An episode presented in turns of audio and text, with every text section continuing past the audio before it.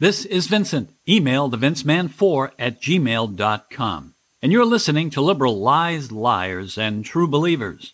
We all know that liberals lie. They lie all the time. And their friends in the media lie too. Their uninformed true believers claim liberals are the smartest people in the room. But facts prove that wherever they have power, there's only failure. Our mission is to expose their lies, to stand up to their lies, and to keep our freedom. Imagine this. You're Joe Biden, and you've dreamed about being the President of the United States for nearly your entire life. At 29 years old, you become the sixth youngest senator in United States history, and you're on your way to being the president. There are some obstacles in the way of your dreams. For one thing, your home state is Delaware. It's the second smallest state in America. It's almost as small as your intellect. It's hard to get elected president from a small state. It's also hard to be elected president when you're not very bright. Your colleagues in the Senate now say that they could see this coming for a long time. They said they could see that you could be president. They're lying. Senators know how to lie. They didn't see this coming because they never thought that you were smart enough to be the president. But they all believed that they could be president. Every senator believes that they can be president or should be president. Many of them are smarter than you, Joe Biden. In fact, probably most of them are smarter than you. To everyone's surprise, you were picked by Barack Obama to be his vice president. The story was that Obama needed foreign policy expertise in his White House. That makes the choice of you, Joe Biden, as vice president even more baffling. You're recognized as someone who's been wrong on just about every foreign policy issue over the last 40 years. But Barack Obama knew the media would buy the lie, and they did, and so did the voters. When you wanted to run for president, it was understood that Barack Obama didn't buy into the idea. As incompetent a president as Obama was, even he knew that you were a disaster just waiting to happen. But when it looked like no other candidate would have a chance to beat Donald Trump, Obama gritted his teeth and he backed you, Joe. Obama had a backup plan. He'd pull the strings behind the scenes and he'd put Susan Rice in the White House to make sure that his puppet, you, Joe Biden, did as you were told. You didn't seem to mind, Joe. You were happy just to be the president. When you appeared in public, you could get by as long as you stuck to reading from the teleprompter. Yes, there were days when your reading was terrible, days when you seemed to struggle to make your voice loud enough to be heard, days when you'd whisper into the camera and embarrass yourself. But you've always been a good politician, Joe, an old fashioned, backslapping, backroom dealing politician. You've always gone out of your way to make friends with senators on both sides of the aisle. You are likable and not very threatening in public. But behind the scenes, you'd cut out the heart of anyone who crossed you. You'll do anything to get what you want. And what you've always wanted, Joe, is to be president. And now, for better or worse, you are. You've dealt with personal losses in your life, too. You've lost your first wife and a son, but you never lost sight of your goal. Your son Hunter is a drug addled influence peddler. He should be in jail, but he isn't in jail because you protect him. And the corporate media, at least until recently, have done everything in their power to protect you, Joe Biden, although it's getting harder by the day to keep doing it. The media hopes you can weather this latest storm, Joe. They want it to go away. But you aren't helping them, Joe. You seem to be afraid to take decisive action. This failed Afghanistan surrender to the Taliban is going very badly. It couldn't be much worse. And still, you do nothing. You could send in more troops, but you don't. You could retake Bagram, the Air Force base that you told the military to abandon. That would make the withdrawal faster and safer. But you don't do that. At least you haven't done it yet. You could fire Antony Blinken, your Secretary of State. The man is obviously in way over his head. But you don't. You could fire General Mark Milley, the incompetent chairman of the Joint Chiefs of Staff. But you don't. You could fire Lloyd Austin. He's the beyond incompetent defense secretary, but you won't do that either. You could do so many things, Joe, but instead you do nothing.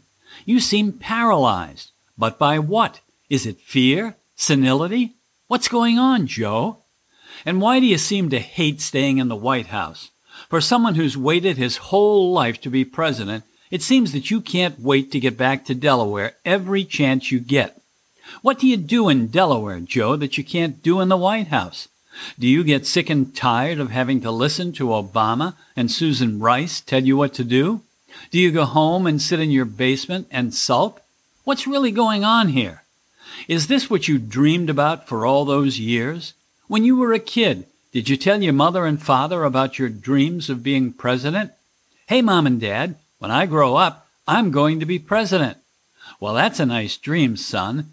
Keep on dreaming, and maybe someday you will be in the White House. Did they really believe that? And what would mom and dad think now, now that you're going to be remembered as possibly the worst president in the history of America?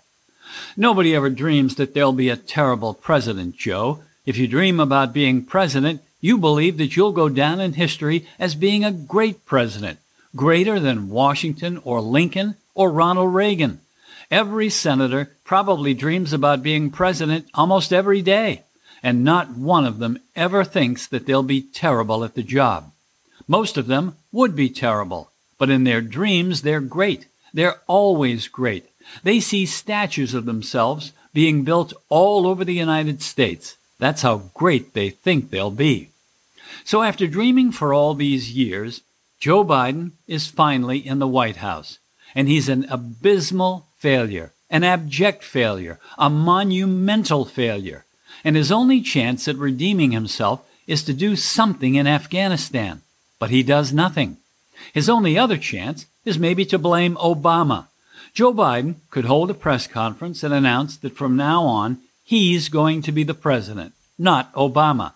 Then he could fire Susan Rice and tell Obama to keep his advice to himself, because from now on Joe Biden is in charge. He could even shock the world. How about this? He could invite former President Trump to the White House, and he could announce that he's going to reinstate Trump's policies at our southern border, and he's going to finish building the wall, too. He could also say that he's going to copy Trump's economic policies and his foreign policy, too. And he could say that he's going to tell the Taliban leaders that they're either going to abide by the agreements Trump made with them to share power with the Afghan government, or he'll kill every last one of them. He could do that, but he won't. He'll never do that.